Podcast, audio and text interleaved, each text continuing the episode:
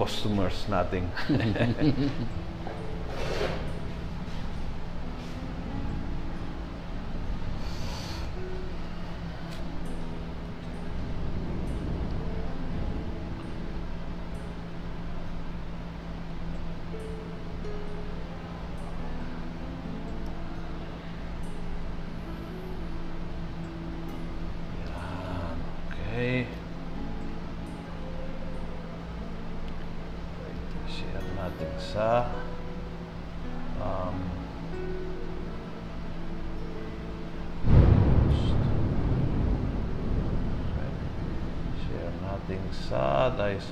Novaliches. Okay, post. You can share in your parties, Father. Oo, alam ano ka nila parts. Oo.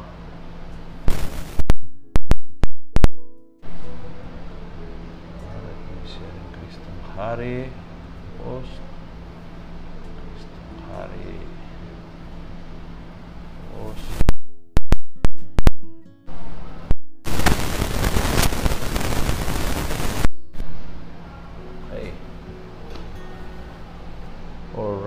So magandang hapon po sa inyong lahat. Yan, may mga nanonood na. Yes, mayroon. Ah, kamusta po kayo? Good afternoon. Excited po sa sa itong bagong segment ng ating ah, formation, tawagin natin formation, mga dialogues na na very interesting at yung topic na ito ay nako, magiging napaka-interesting ang topic na ito. I'm sure kasi ito ay hindi masyadong ah, ah, kilala sa mga karaniwan tao yung topic na ito but it's very important at apektado tayong lahat sa pag-uusapan na ito. So, good afternoon, Father Jigs. Magandang hapon, Thank you. Thank you for uh, accepting. no? Welcome. Thank you very much. Thank you very much. Um, i-introduce natin yung ating ah, kasama na hindi po ngayon, every Tuesday, ay magiging kasama natin habang pag-uusapan natin ito. Ah, name, Uh, Father Jerome Rosalinda, or call me Father Jigs for short. Father Jigs. Ah, age, 46. 46. Okay. Batang-bata pa. Oo, matanda ako sa iyo ng one year. Ah, ilang taon bilang pare? Uh, going 20 this year. Going 20. Yan. Parehas kami. Kaya we are good friends with Father Jigs. Yeah, six months ang ahead, di ba? Sa yes. ordination. Oo, oo, oo. Saan ka naka-assign, Father? Uh, ako po ay naka-assign sa Presentation of Our Lord Parish uh, sa Mayfield Invest 1. Mm-hmm. The same time, sa tribunal natin, sa Chancery. Mhm. Tribunal, mamaya pag-uusapan natin. Ano, parang parang huwes? Parang West. Parang huwes. Yeah, okay, totoo. wow. Talaga, pag-uusapan natin mamaya, no? And um, ko- konting background ng ng family mo, taga saan kayo? Ah. Mhm. Ano po, ang aking roots ay uh, my father is from Bohol. Mhm. Ang nanay ko is from Cebu, but I was born in Davao, raised in Manila. So para akong kung saan-saan. Mhm. Dito na ako lumaki since uh, grade 6 Mhm. hanggang sa eh, sa kasalukuyan, no? But Mhm. my family lives in Taguig. Taguig. Sa Taguig Ah, City. Oo, Aha. Taguig City. At saan ka nagseminaryo? San Carlos sa Makati. Actually, nagsimula ako ng ano ng uh, high school. Aha. High school ako na nagsimula uh, sa Guadalupe Minor Seminary and then I transferred to San Carlos Aha. for my philosophy and theology sem- uh, formation. Any famous na classmate? Famous na classmate? Classmate? During, during uh, Lahat seminary? sila famous. ah, si Father Jeff.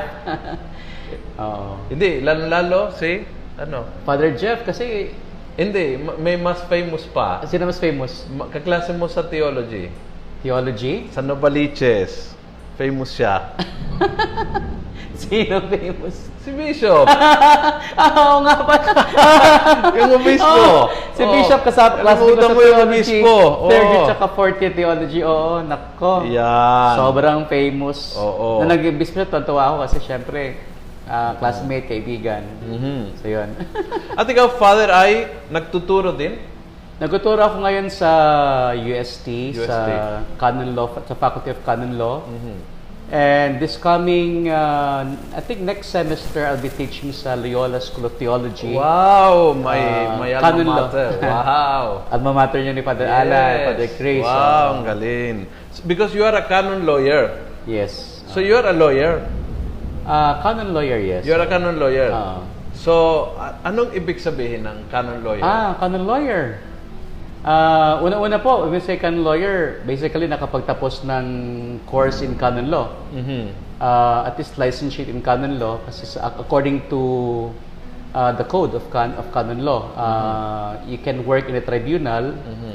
uh, once you you obtain your licentiate in canon law. At the same time, Father is not a licensed, kundi a doctor. Yes. Tama? So, uh, saan ka nag-aral ng Ah, doctorate in ng- canon law? Ang aking doctorate, natapos ako noong 2016 Mm-hmm. sa Angelicum sa Rome. It's a Dominican University. Mhm. And uh, for my licentiate before that, in 2010, sa UST, my Sa alma mater, UST, right? I a teach right now. Oh, I. I see. Very good. So, ah, ang ang unang question ko, at by the way, kung may question po kayo habang magdi-discuss po tayo, magtanong dito sa ating ah, Facebook page.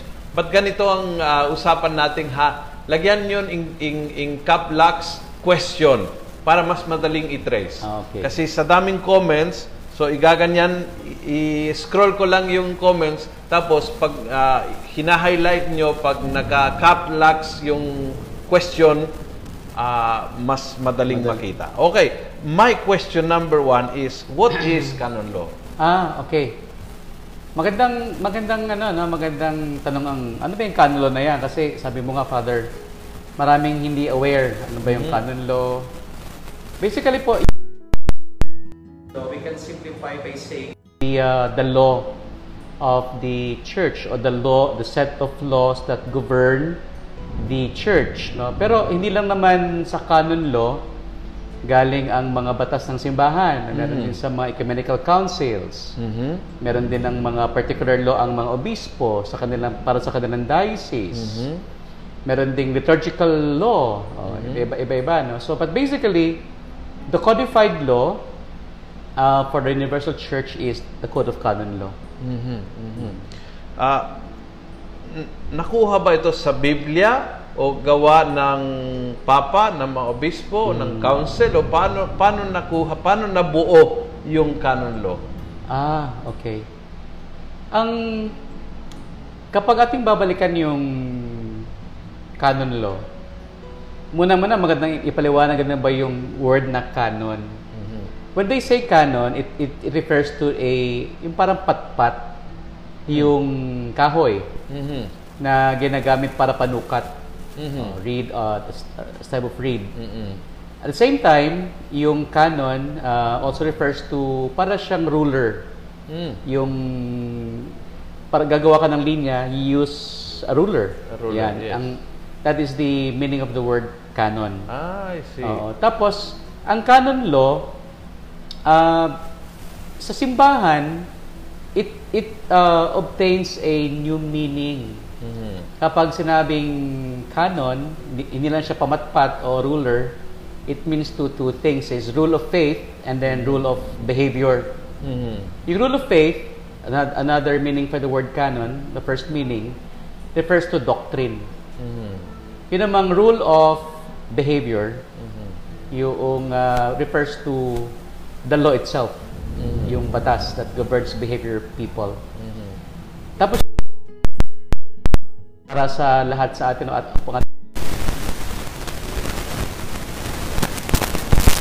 Mhm. Dati yung mga, if you remember Father Sean, no, yung mga Council of Trent, ang tawag nila sa mga law, canon. Mhm. So it also refers to the particular decree. Kaya nga pag ating titignan yung Book of Canon Law, there are 1,752 canons. Mm. These are specific laws. Mhm. Yan. Mhm. So, Tungkol saan yung mga batas na ito? ah, tungkol saan? Everything? It's Lahat uh, first of all, it tells us uh, about the governance of the church, Mhm. about uh, the people of God, Mhm. about the sacraments, Mhm. and about uh, we also have penal norms and then we have procedures mga Mhm. procedural law Mhm.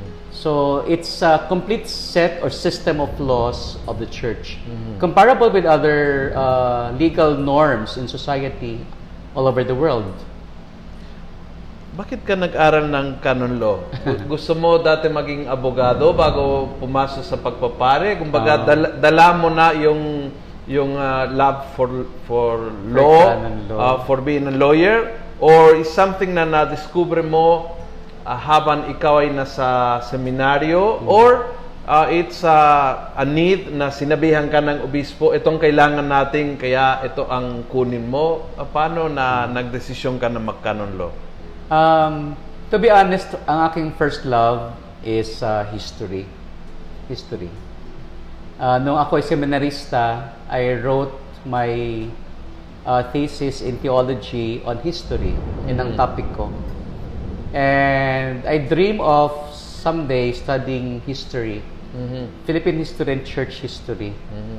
Nung naging pare ako, naasan ako sa Redeemer, ang parish priest doon si Bishop Ner Odchimar, who is a well-known canon lawyer. Mhm. Uh, so, my, my, my interest, my, uh, my desire to study canon law came from him. Parang I from see, seeing I him. see. Uh-uh. Pero not immediately, kasi nung nag-canon law ako, uh, nasa ano na ako, nasa ating diocese dito, nung 2004, Mhm. uh, and to 2000 and I think 2 or 3 pala. 3, no? Ah, parang si Bishop Bacani pa yung ating obispo noon. mhm. So I started to study canon law uh, thinking na it can be of help to the diocese. Mhm. When the bishop knew that I was taking up canon law, sabi niya, "Oy, maybe you should also serve as ano."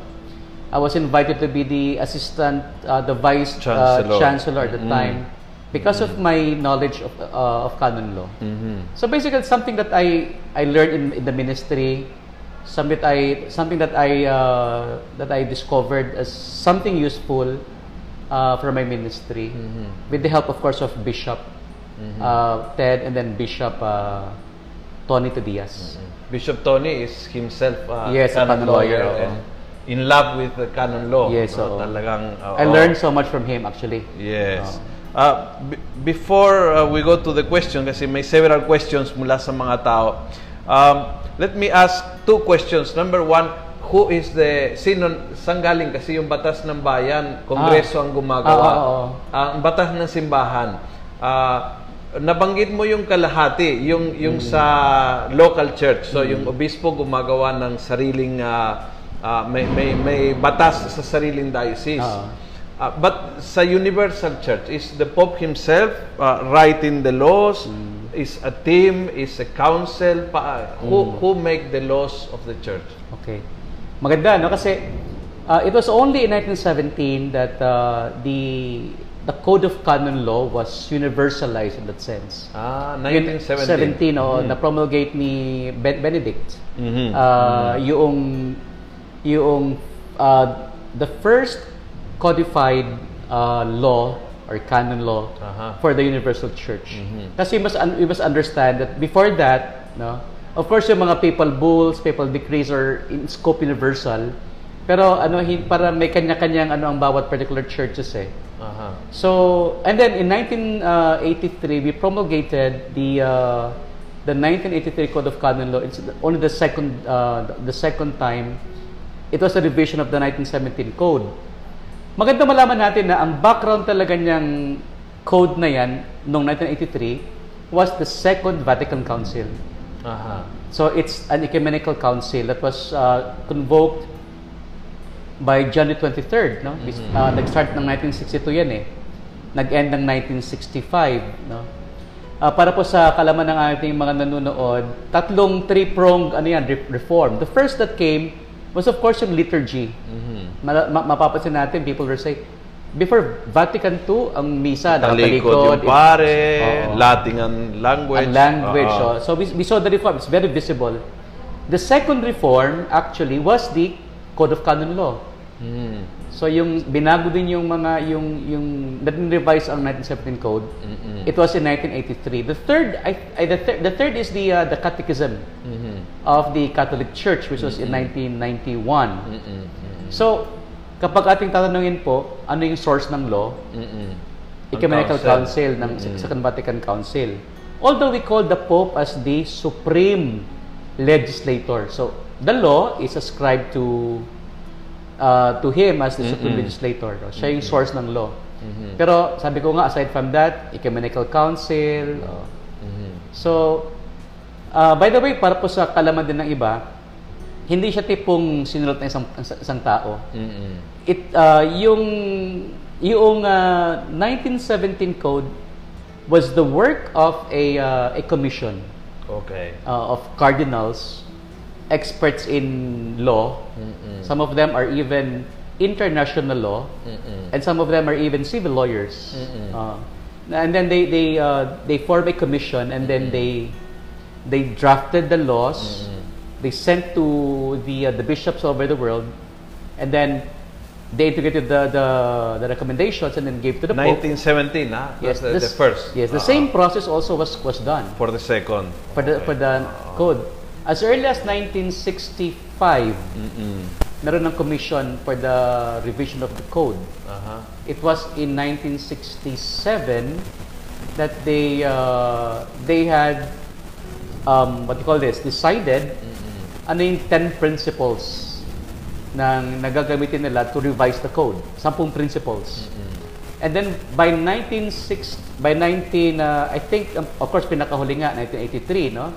So just imagine yung more than a decade of work in the level of the commission and then sa level ng mga simbahan then back to the commission and then the Holy Father approving it. So ganun po yung proseso ng paggawa ng canon law. So maraming tao nag-intervene. Yes, oo. But the Holy Father is the last Yes, oo. word. Okay. And so you from 1983 may may binago? Ah, marami na. Ah, meron. Oo. Pero ang ang revision ng code um, marami mga moto proprio ang tawag natin. Mga these are coming from the popes that uh, revised a portion of of the code. Ah. Ang pin- oh. Dagdag or revise or both? Maram basically re- revision. Revision. Pero hindi siya total revision but partial revision. Ah, okay. Just to cite Padre Luciano, halimbawa, no, yung, ah, yung sa special ah, processes Yes. dealing with marriage. Yes. Yung procedure on nullity of marriage. Yes. Oh, si Pope ah, Francis. Francis Oo. issued motu proprio and apostolic ah, letter revi- ah, revising a certain portion of the of, of the code Aha. dealing with the procedure on nullity of marriages. Oh, I Ang tawag natin Mites Iudex Dominus Jesus or MIDI. So when we hear there is a motu proprio of the Pope, is a revision of the No, not, not only. A motu proprio refers to a decree, a decision of the Pope uh, on account of his uh, of his own authority. Uh, sometimes to give um, ito in, in the case to revise a certain portion of the of the law, he being the supreme legislator. Actually, hindi lang naman siya, pati si Pope Benedict also did uh, revisions. revisions. Yeah, oh. Okay. So pag-aralan natin sa mga Oo. susunod. Yeah, ano? oo, maganda Ang pag-aralan. ah, ah, I have ah, two questions. Number one is we, we, we have the scripture. We uh, we have the scripture, no? We have the the teachings of the church, the magisterium. So why do we need an, another law? Ah. Bakit kailangan ng, ng batas sa simbahan? Oo. Nung nire-revise nila yung canon law, yan ang tanong eh. Mm.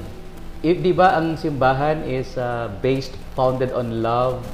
Do we need law? Or sometimes they say, do we need penal laws? Oo. Oh, actually po, uh, maybe the reasons are are quite obvious. The first is, Mm-mm. uh, this is according, this is dogmatic dogmatic theology. Kasi church is a society, is a visible society on earth. It is also well, a spiritual, mystical body of Christ. But on earth, it is a visible society. And as a so- society, it needs laws to govern uh, the behavior of the members of the society, to protect their rights, their duties. to establish um, justice, harmony. So kailangan talaga ng law. Just like any society uh, has a need of law. Ang simbahan po ganun din. So it arises from our uh, constitution as a society not here on earth. The second po, I think the second reason for um, for the need of canon law um, is really, you know, human nature. Human nature yan, yung human need yan. Um, like, you say, Jesus said, uh, I have come not to abolish the law, but to fulfill the law. That's a biblical saying, di ba, of the Lord. No? The Lord said that. No? So, um, that establishes really the need, no, uh, for for for law as an expression of fidelity to God. Mm-hmm. So, sa tingin ko, that that's that's a, a human necessity. Mm-hmm. That's the necessity that arises from our faith. We need to express um, in a certain visible way the love for God, no? and the law is very much of help in doing that. And my last question before we go to the questions of the people, sinabi ko ito kay Father Jigs, natatanungin ko, anong silbi ng canon law? sa konkretong halimbawa sa kanila na nanonood mula sa kanilang mga tahanan na maaaring lektor o apostolada ng panalangin, miyembro ng choir o isang sakristan, ah, isang madre o isang teacher sa isang public school, ano ang silbi ng canon law? Kumbaga, ito is for us, mga pare, mga obispo at mga chanceries, or may silbi sa mga pang-araw-araw na buhay ng mga tao? Na, napakalaki ho ng, ng ano ng silbi o ng pakinabang o ng pangangailangan sa sa canon law sa ating simbahan. Hindi na po natin napapansin, no? Mhm. Ah, halimbawa po yung sakramento. Mhm. Yung, ah, sacra- yung yung sacraments is extensively ah, discussed in in the code. Mhm. And many of the of the canons uh, regarding sacraments are what we in fact do sa ating ginagawa sa buhay Kristiyano pang araw-araw. Mhm. Ito yung dahilan kung bakit halimbawa yung inyong mga kasal ay valid. Kasi kung, Ayun. wal- kung walang batas diyan, nako kung ano lang form ng, ng kasal natin. Kung bakit ang mga binyag natin valid. Mhm. O ano yung mga pamantayan of na, dapat natin gawin na kapag ginawa natin yung Mm-hmm. ating sakramento mabisa at uh, valid, no? Mhm. Ah, Marami pa po pati sa actually ang dami no sa buhay opisina ng parokya, Mhm. yung mga libro natin, kaya kailangan may libro ng ah, baptism, Yes. ng kasal. Pati, Galing po I, I, sa I was telling Father Jigs, no, yung nangyari during uh, Holy Week na uh, nagbigay ang mga obispo, tulad ng obispo nating, ng general absolution. Mm. Uh, and, and that was all discussed with canon lawyers kasi uh, if, if there is danger of death, if there is non-availability of the minister, so na, nako-consider lahat yon para malaman kung pwede o hindi pwede Correct. bigyan ng, Oo. uh, ng general absolution. No? Yeah, correct. oo. Oo. Naalala ko nga yan kasi isa yan sa mga tinanong kung pwede bang ibigay. Oo. I was personally uh, all for it. Mm-mm. And I think po parang ganito ang aking analogy kasi some people are asking, bakit nagbigay kayo? Mm-mm. Parang ano lang ho yan, parang ganito lang ho yan.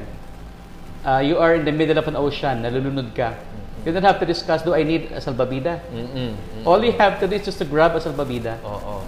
Uh, parang ganon. So, I think, and uh, the situation clearly points to that direction. Yes. And with that, uh, let, let me add, one of the things na natutunan ko while studying canon law in the seminary is, number one, that is very pastoral. It is. So, oh. it- it's not something uh, na parang sa mga libro lang at para sa mga nag-aaral lang. Talagang uh, nag-affect the whole pastoral life of the church. At pangalawa na maybe yung kakaiba sa sa batas ng ng estado, ng bayan at batas ng simbahan na ang layunin yung yung salvation of the soul. no? So it's not just to put order, it's not just for the sake of what is legal and illegal. Yung yung talagang malalim ang hinahanap. Kung sabihin natin, it is pastoral and it's also spiritual. Yeah. So hindi lang yun ang kakaiba ng batas na ng kongreso, ng ginagawa ng kongreso, no? Correct, correct. Yung, uh, ang pinakamahalagang law sa canon law, yung, yung pinakahuli. Canon Ah, 1752. Hold it. Kasi yan ang isa sa mga tanong doon. Ah, okay, Oo, okay. yan, maganda. Ah, maganda sige, yan. sige, sige, sige. Okay, but let, let me go one question dito from Peng Adornado. Hello po, a question from a friend of mine. Need po ba ng canon lawyer kung nais magipaghiwalay sa asawa? Paano po ito and how long is the process? Ah, tama-tama. Ah, una-una, Father, thank you sa ano ah, sa ganito opportunity kasi as I said to Father Luciano, this is a good venue for me to promote Oo. uh, to the whole diocese yung ministry ng na, namin no sa sa tribunal kasi po ang tribunal is also a, is also a ministry and we handle cases of uh, nullity of marriages Yes. Uh, so uh, ang tanong niya kailangan ba ng canon lawyer Yes. Uh, yes, of course, no? Kailangan din ng, ng, ng tribunal, ng court, yes. Mm-mm. Ah, kasi um, hindi naman basta-basta ka lang mapaghihiwalay ayoko na sa'yo. It has to be declared by the tribunal uh, based on grounds provided by law. Mm-hmm. So, kay anong pangalan niya? Naku, na... Eh, hindi- ma'am, ah, salamat po sa tanong ninyo. Ah, Peng. Si Peng. Peng, si Si Ma'am Peng. Peng. Mm-mm. Pwede kayong magtano, mag, ah, magtumawag. Just, this is also for everybody na merong mga need for nullity of their marriages. Sa at- ating tribunal, it's the phone number, num- number is 8 461 5051 and look for Mar Silvano. What, what if uh, hindi siya taga taga ating? Halimbawa, if I'm from Malaybalay, if, if I'm from uh, Mindoro, uh, but I, I I I want to see kung pwedeng i-annul yung marriage ko. Uh, kailangan pumunta sa sariling diocese, lalapit sa Novaliches, o kung saan sila kinasal, saan dapat sila, anong entry point ng kanilang inquiry. Yung, ang, ang, ang keyword yan, jurisdiction. Oo. So, jurisdiction comes when, uh, for instance, domiciled kayo sa ating diocese, dito ka Oo. nakatira, Mm-mm. o kaya domiciled yung inyong other, yung, yung, yung former spouse, Oo. uh, dito sa diocese, Mm-mm. o kaya uh, dito kayo kinasal sa diocese, o kaya uh, dito uh, makukuha yung mga ebidensya sa proseso ng ng nullity case. Mm-mm. at sa kay sa kay Pope uh, Francis no?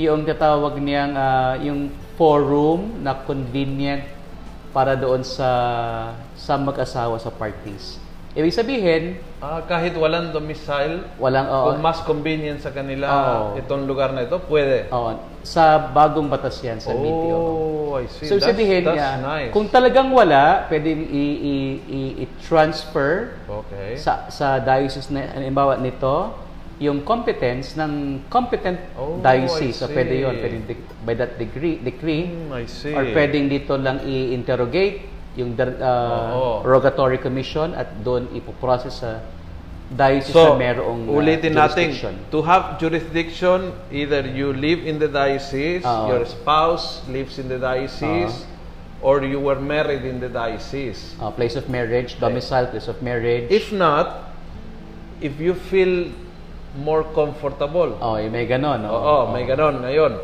But you still need to ask permission from where you live. Ah, ang mahalaga po, ma-establish ng, ng court ng kanyang competence. Ah, okay. Otherwise, kung wala siyang competence, uh, absolute ano yan, Tra- tra- incompetent ng, ng court, ang decision yan is void. Okay. Oo. So, pero pwede namang i-transfer competence. Transfer competence. Okay. Okay. Ito, from uh, Laila Carmona. That, that's your question. Question, what is the most important rule in canon law? Suprema lex salus animarum. The supreme law is the salvation of souls. On that uh, statement and on the basis of that statement, Mhm. Ah, sabi nga ni Father Luciano, ito yung ano dahilan ah, ng bawat isang batas. Mhm. Oo. There is no norm in the code Mhm. that contradicts that fundamental and most important law. Mhm. So yung maligtas, maligtas yung kaluluwa. Mhm. Uh, so in that sense nga very pastoral ang canon law. In fact, isa siya sa sampung uh, principles ng revision. Yes. It has to be it has to be uh, pastoral and devoid of uh, legal rigidity, unnecessary legal rigidity. Yes, yes, yes. Okay, very good. Uh, question of Eileen Turla Baset. Question, UST lang ba ang nag-offer ng canon law course dito sa Pilipinas? Need ba ordained priest ka bago makapag-enroll sa canon law? Or may ordinary individuals enrollee too? Uh, in the same manner na maraming priests ang nag-enroll sa Faculty of Civil Law. Um, So is UST Okay. lang offering and do you need to be a priest? Oo. So yung degree, degree of canon law, UST lang. But in theology, there are courses in canon law like can, into to canon law, Mhm. sacrament of marriage, baptism, uh, that are offered kasi kailangan mat, mat, yung mga yung mga magpapare matrain sa canon law sa fundamentals or basic. Yes. But yung de- degree ng licentiate tsaka ng doctorate sa Pilipinas tanging sa uh, UST. UST lamang sa Faculty of Canon Law. Mhm. And um, hindi naman, hindi kailangan pare. In fact, the Pope encourages the lay faithful to study canon law. Sa case ko po, I have um, lay students Mhm. who are studying canon law. But what do you need if you are not a priest? Oh, you have to You need theology? know, Not necessarily. not necessarily. Oh, I see. So I have a student who was a pharmacist, who was a uh, a, a civil doc, a civil lawyer. Uh, Pero walang makukuha ng ano, ng subjects on theology? sa canon law. You just go into canon law? Yes. Oh.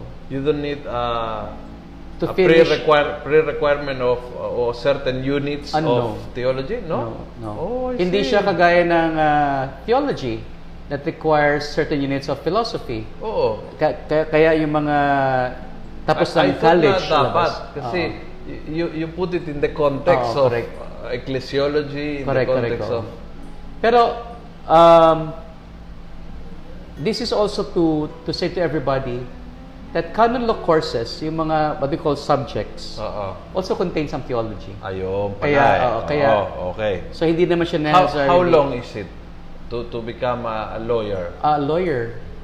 If you are diligent, by in four years you can finish your. Uh, fir- first three years is called um, bachelor's degree. The next year you can finish your uh, licentiate. Licentiate. Uh, And doctorate? Doctorate. It took me three years, no? Three years on top Uh, of license. Licentiate. So mga siguro around 80, um, well, eight, Eight years after 10 years uh, in the In seminary. the seminary. Wala magagawa sa buhay ito kundi mag Hindi, actually nag-aaral ako ng canon lang. Nasa, nasa Our Father ako. Kaya idol Paris ko ako ito the eh. time, yeah. Oo. Okay. Question uh, from uh, Girly. Uh, who or what inspired you to be who you are now? I, I think uh, referring to being a, a, a canon lawyer. Ah, bali po, actually, ang ang inspiration naman talaga namin, ultimately, is the Lord. Ah, it, is, it is the Lord that we were following. Pero yung like, uh, you would like to model your, your um, what you call this, yung priestly ministry after certain individuals, siguro masabi ko na ano, at first it was uh, Bishop Ner, who was eff- effective administrator, and I think canon law has to do with it. And of course, our bishop, Bishop Tobias. Uh, kasi uh, he's a very practical guy, uh, napaka-wise, and then uh, he was really passionate about his work Yes. uh, sa, sa canon law, Mhm. sa tribunal lalo. Okay, we, we have another question, Father. Uh, let me see if I found it. Uh, daming comments. Dami, daming comments. Ah, ito, from Anthony Rapisura. What does canon law says about our virtual online celebration in this time of the pandemic? Ah. Do we have any Oo. any canons about that? Uh, medyo ano, I th- actually I think this is the the the territory of liturgy. Aha. But all the same, um, kasi nga sa, I think sa canon number 2, it says that the the liturgical norms are in the liturgical uh, books. Doon siya makikita, no? Pero just the same, uh, just to answer yung question mo, meron ba sinasabi yung yung canon law about our on online uh, masses. Mhm. Parang the least that we can say is we don't see any any prohib- prohibition uh, of priests broadcasting their mass. Mhm. In fact, it is a need para sa mga may sakit. Mhm. Ah, Pero a- ang ako kasi ganito ho, ano? Since we are living in an extraordinary situation, uh, this calls for extraordinary actions. Actions. But we have to re ano ba, reassess yung ating way of doing things. Mhm. So, hindi naman siya tipong bawal o, o pwede. Hindi naman ho ganun ang ano nito. It's really discernment, no? Mhm. Kasi sabi nga natin, uh, Suprema Lex Salus Animarum, it is good it is good for the soul. Yes. Wala naman tayong nilalabag na ano rito, then From Esther uh, Fider, question: We have laws, and yet when they say pastoral, it seems to make one more understanding. For example, communion for those separated. Please clarify, as Pope Francis quite confusing on this. we have laws and yet when they say pastoral, ah kasi ano po eh, no? Ah, ang, ang, ang ating mga, some laws give us uh, yung enough freedom, enough freedom to, up- to apply it. Mhm. So, I don't I don't know kung what is this communion for those separated. Ito ba yung mga non-Catholics? I, I guess it might be about the Amoris. Uh, what, what was Ah, the lit, name lit, of lit, the? lit, lit, uh, uh, amo- lit, lit, lit. Al- alam po ninyo, medyo ano eh, medyo uh, that has sparked um, conversations among different um, what do you call this? Yung let's say school of thought in in canon law Mhm. in theology. But my personal take is that he is the pope no? And he is uh, i'm sure he's he gets very good advice from uh, the people that help him um, administer the whole the, the catholic church no? So i think it's really pastoral because the, the pope is trying to remove any rigidity from from the way we, we practice ministry. Yes. Parang, oo, parang, I think, Father Luciano, na- napagkwentuhan natin dati kung gaano kaiba yung situation sa Latin America. di ba? Yes, yes. And I think yung, yung take ko kasi doon is, ah, sa bawat case, mahirap sabihin, ah, pwede o hindi pwede, ah, communion ah, for those who separated or ah, the online mass. A lot of things you have to go into the details. Oo. You have to understand the whole situation. Kaya I think nothing new. What the, what the Pope is saying is, uh, let them go to the pastor. Uh, kaya ho yung mga paring nag-aral ng canon law for, to- in order to, to be able to, to make a correct uh, decision. And we not only study canon law, but also uh, sacraments and moral theology. And so you, you are equipped to make a judgment, but you have to see the details. Kasi minsan, may may mga may mga bagay na hindi ho hindi ho black and white eh. Oo. Hindi yung isang isang sukat ay magamit mo sa, Sa lahat, oo. Oo. And and and then in the little details uh, can, can make a whole difference. Not only in in marriage, also in vocation, also in the priesthood, also in liturgy. So I think the details and the context are important. Yeah. While while canon law is very useful in in all these discussions, I think uh, canon law itself would admit na hindi siya the uh, the complete answer to everything. Yes. So, yeah, merong uh, Has to like balanced, liturgy, no, with yeah, the other correct. oo. things. Oo. Ako, I have I have uh, realized that in my in my in my life as a priest na there's something that the law says uh, in letter, but there's a spirit behind it. Yes, correct. So that's what we need to discover. correct. Oo. Correct. Otherwise, if it's just letter, parang napaka-rigid naman nun. Correct. Oo. Correct. Um, an- another question, no, from Esperanza Angeles. Question: What will be the major role of canon law in the Catholic Church? Parang it is a silent uh, organizer for everything. Okay, that's nice. Oo. put puts order no Yeah, into oo. into the church. All right. Um, uh, another one, I think I didn't ask, si Sin Uriarte. According to canon law, do bishops have the authority to suppress communion on the tongue? Let's uh, let's uh, ask the liturgies regarding this, no? Uh-huh. But I think, uh, had I known ito yung mga tanong, may, may, maybe we can, we will discuss din naman later on siguro. Yes. But, uh, as we said, no, yung, yung diocesan, uh, yung diocesan norms, the bishop can impose certain uh, norms sa kanyang diocese, applicable to his diocese. And uh, he has he has he has uh, the right as, as a pastor to to, to do uh, certain liturgical uh, reg- regulations. What, what is the that, that question from Father Luciano? No, what what are the limitations to the uh, legislative capacity of the bishop? Uh, uh, mayroon bang uh, mayroon bang certain limit na you, you cannot legislate beyond that? Mayroong mga bagay na kapag legislated for the universal church, the local bishop cannot change. Mayroong mga bagay na he can disagree with the uh, universal church and do something different in his own diocese. So basic sa sa, sa code sa, sa canon law na the the precedence of the universal law over particular laws. That's that's a principle. So, Also kung may the- conflict, yung universal law takes precedence. Yes, oo. Okay. And uh, in fact, the, the the bishop cannot legislate norms that are against uh, universal universal norm, norms. No?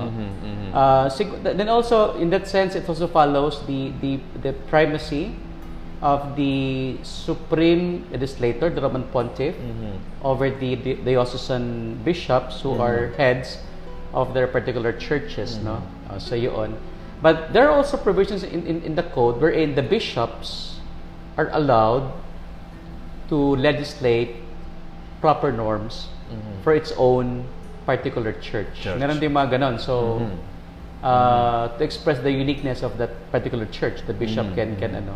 Meron naman mga norms that are um, uh, that comes from the bishop's conference of the of the territory. Mhm, mhm. So may may mga ganun po. So basta yung let us always re- uh, re- remember the pope is a supreme legislator. Mhm, mhm.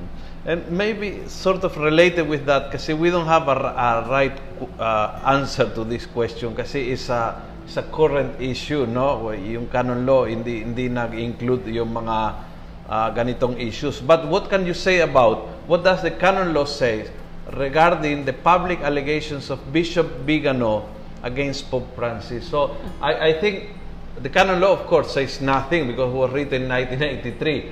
Uh, but uh, maybe canon law says something about a bishop going against the Pope. Uh, The authority of a bishop um, confronting, accusing, or going against, or rebelling, or uh, disobeying the Supreme Pontiff. meron niyang offenses against the Roman Pontiff na physical force, etc., etc., even against bishops, no? And there are certain consequences attached to them. Nasa penal norms po yan. Maybe we, we'll discuss that later on. Uh, medyo, kay Padre Luciano, let's make this muna, parang medyo light and we can establish the ground. Kasi po, uh, the, the, the questions are, are uh, while they're interesting, maybe we can do justice to them when we go to the babalikan. Oo, yes, babalikan. Oo. Kasi ang gagawin po natin, every Tuesday you are invited, no? 5 to 5.45. Ang gagawin po natin is we will study books by books. Uh, how many Oo. books do we have? There are seven books of the code. Okay, so seven books, of course, hindi natin kakayanin na one book, one session Oo. kasi they are quite Per topic siguro, Oo, no? Yung mga yun. topic. oo. So, yon. Pa- And then, uh, so la, ang buong buhay ng simbahan ay somehow falls under canon law. Tama? yes, so very governed. Liturgy, pastoral, um, lay, religious, bishops, priests, deacons. Mm-hmm. Correct. Except for the liturgy, a very scant naman yung liturgical norms sa canon law itself. Na kasi sabi Aha. nga ng canon law, you find that in the lit- liturgical books. Mhm. Uh, sacraments, um, as I said, yung parishes, particular churches, uh, fi- finances, temporal goods, uh, yung procedure, yung punishment, penal norms, ayan. Uh, that's co- covered in, in, in the code. Mhm. So we will uh, we will go through all of them. Siguro by topic para So hindi for example, this one, this question, is it falling under canon law or is it falling under uh, liturgy na hindi hindi canon eh, kumbaga hindi legislated in canon law? The question is, is a replay on online Sunday masses valid or meritorious? that's that's a discussion Non-canonical. in, noong uh, I think a few weeks ago last month. Yes. Nako pinag-usapan nila 'yan. Uh, there was an opinion that says that it's not uh, valid daw kasi hindi yan actual. Sa, sa- this is all my, my, my take right now ano uh, joining this this uh, this discussion. Parang this is uh, something that is actually a gray gray area pa din ngayon. Okay. Kasi you'll find two positions. Kasi we have not had in the in the past itong ganung situation. Correct. Uh, but of course there there were provisions in uh, in some uh, in the US for example dealing with yung mga masses na sa TV masses. I think we also have our uh, provisions on Yes. TV masses regarding Yes. But, But- this is a different reality. Yes, ha? oo. A- Ako very much into uh, social media and I tell you this is a new reality. Oo. Hindi pa na-legislate dahil hindi Correct. paano hindi pa gaano na, naintindihan ng lubos lalo nung nabutan tayo ng COVID. hindi pa talaga to Oo, na oo. kasi like for example, before even in in TV masses, that was for the reserved for the sick. Pero ngayon, mismong simbahan ang nagsabi hanggang sampu lang. So we are telling people, you cannot come. And so, this is our way of reaching out. Correct, so correct, it's a different story. No? Okay, another interesting question from Esther. Which prevails, CBCP or the bishop, the local bishop, What? regarding which prevail? practices. Oo. It, it does CBCP, I think, the, if you want to formulate, uh, is CBCP uh, legally bounding the diocese under it or every diocese, every bishop, local bishop has the the authority? Oo. Unang-una po, um, parang, uh, parang I think we cannot answer that que- question with, ano, this the bishop or it is the, the conference of bishops, no? Mhm. Uh, there are certain things that the universal norm, the, the law, uh, assigns to the uh, conference of bishops in order that uh, that will be followed in all dioceses. Uh, we have to see kung ano yung sinasabi ng CBCP. Is that binding to all the dioceses or not? Yan ang tanong doon. Because hindi naman lahat ng sinasabi ng CBCP kailang uh, ano uh, in the uh, of, of the same uh, what do you call this yung uh, that that every bishop should should should strictly follow. Kasi there are times that we have to look at the pastoral situation of the diocese. Mhm. Oo.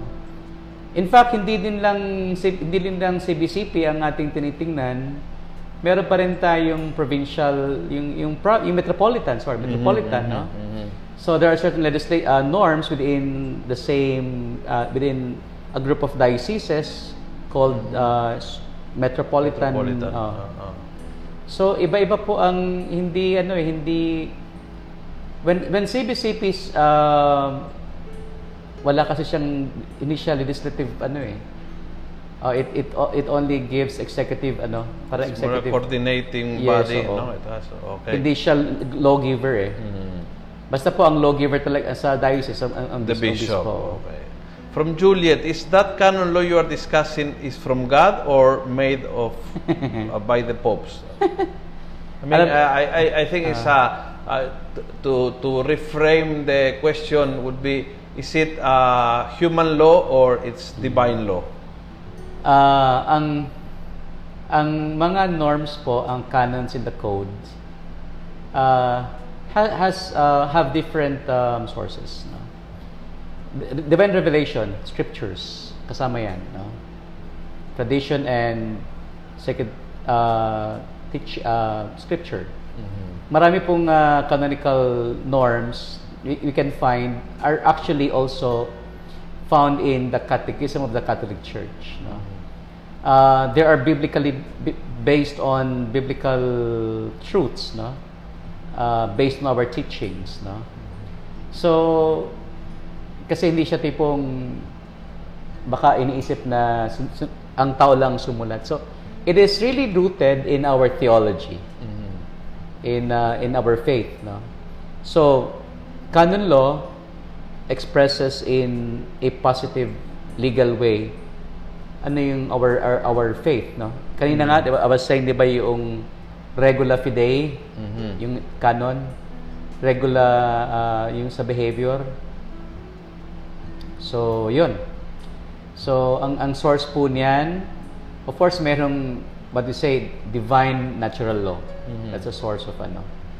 Meron din siyang ecclesiastical law that are uh, positive ecclesiastical law. Mhm. Uh, and this this law can be dispensed since this but if it's natural law hindi siya pwedeng i-dispense. For example no yung yung indispens indispensability of marriage of ano yung in the direct line magulang tsaka anak Oo. o a- anak tsaka um, tsaka ninuno Hindi pwedeng yung Oo. tatay magpakasal sa anak. Mga ganon. ganon, oh, yan. Oo. Natural law yan. Consanguinity, no? Oo, oo. May namang, ah, yun namang yung collateral line, collateral line naman, yung tukol sa mga magpinsan. Oh. There are certain degrees that uh, that can be dispensed. Precisely because it is positive uh, ecclesiastical law, not, not divine law. So just to make them So it's a understand. mix, it's a mix. Marami Well, siyang well, sources. eh, Oo, maraming source. Oo. So- it's, it's not na re- reveal truth like the scripture. It's not divine law in that sense. Uh, but hindi yung gawa-gawa ng isip ng papa. Ito ay nakabase sa sa scripture and sa tradition and magisterium of the church. So this is the the fonts. Itong bukal galing dito, no? Galing dito and then uh, but gin, you, kinanonize, ginagawang mga batas and, and that's a human intervention of doing the laws. Oo. Pero naka, nakapatong sa ah, sa divine and natural law. no? At yun ay ah, hindi pwedeng magbago. Oh, ang isa pa din nating maintindihan kasi when we say sources of law, ang dami actually yan eh. Ah, yung yung law naman sa simbahan has had a de- historical development since the very beginning. Nag-develop yan eh, yung mga laws na yan. Especially on discipline, on sacraments. Nag- Nag-develop yan in history.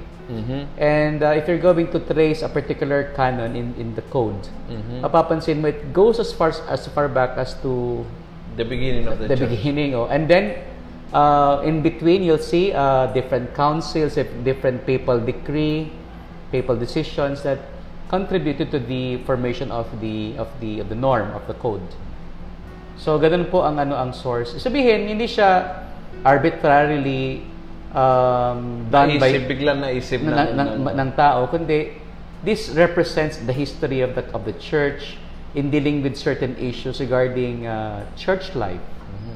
Wonderful. Well, Father, we we already Consume ano? consume our time. Ah, anong pag-uusapan natin? Do you have any idea anong pag-uusapan natin next week?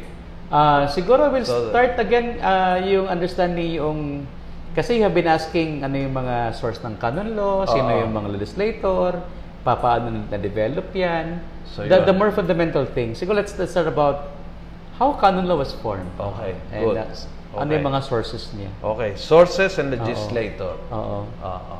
So sometimes po ang kasi medyo yung ating mga tanong, Oo. we are going to focus on Yes, Oo. abangan. So, ang ibig sabihin noon, sundan ninyo. Every Tuesday, ah, samahan nyo kami. Ah, may suggestion, i-share nyo, ikwento nyo sa mga kasama nyo, sa mga ka-ministries nyo. Ah, i-share sa Facebook page ng mga parokya ninyo. Na sa ganun, marami ho ang ah, mm, matututunan tungkol dito kasi na, itong issue na ito ay very important, napaka-practical, and, and is one of the secrets of the church. no, one of the isa sa mga bagay na hindi masyadong Oo. ah, pinag-uusapan. I, I never I I've been a priest 20 years also. I never had a ganitong discussion with with the people about canon law. Usually a lot of about liturgy, a, lo- uh, a lot about sacraments and a lot of Bible studies. Pero about canon law, wala. It's always only for priests. Eh, pangkalahatan ito eh. Th- This is a Oo. treasure to, to be shared sa lahat. Makakatulong sa lahat. Uh, my, my pick-up is yung sinabi ni Father Jigs, it helps organize the life of the church. And, and, and I, I, I would like to end with that point, no? na uh, it, it points sa ating salvation, but ang, ang particular focus, nakakatulong na i-organize ang ating buhay. Kasi sa dami nating, sa kanya-kanyang pananaw at pag-iisip, sa kanya-kanyang style, kung walang mag-organize sa ating, mahirap mananatiling one uh, holy Catholic Church. No? So, na, malaking tulong ang canon law in organizing, putting order and administration in our life. Father Jigs, final words. Ah, salamat Father Luciano ha sa pagkakataon na ito. Um, yung yung aking ministry sa sa, sa simbahan ng Atisan Diocese is very in, in my own quiet and humble way. I'm I'm doing my best and I have dedicated myself also to to this task. Uh, it is not just law, it is about the lives of people. It is very spiritual in the sense because you're dealing with um, people wanting to discover more the beauty of being Catholic. So with that po, sana we will discover more ano yung sinasabi sa atin ng canon law. Of course, we admit that uh, it is a particular discipline. Uh, it remains in its own territory. Uh, but uh, as I said nga kanina, it gives order to the Catholic Church. No? So maganda po na atin itong subaybayan. Maraming salamat, Pats. Itong kauna-unahan yatang ah, canon law program on social media. Ah, definitely in the Philippines. I'm not sure in the world. Ah, pero ah, I- I'm very happy na ginagawang accessible sa mga tao. And sa dami na nanonood, I can see na interesado po kayo. So thank you for joining and join us again next week. And see you tomorrow for our conversation on ecumenism and Bible at 5 p.m. Bye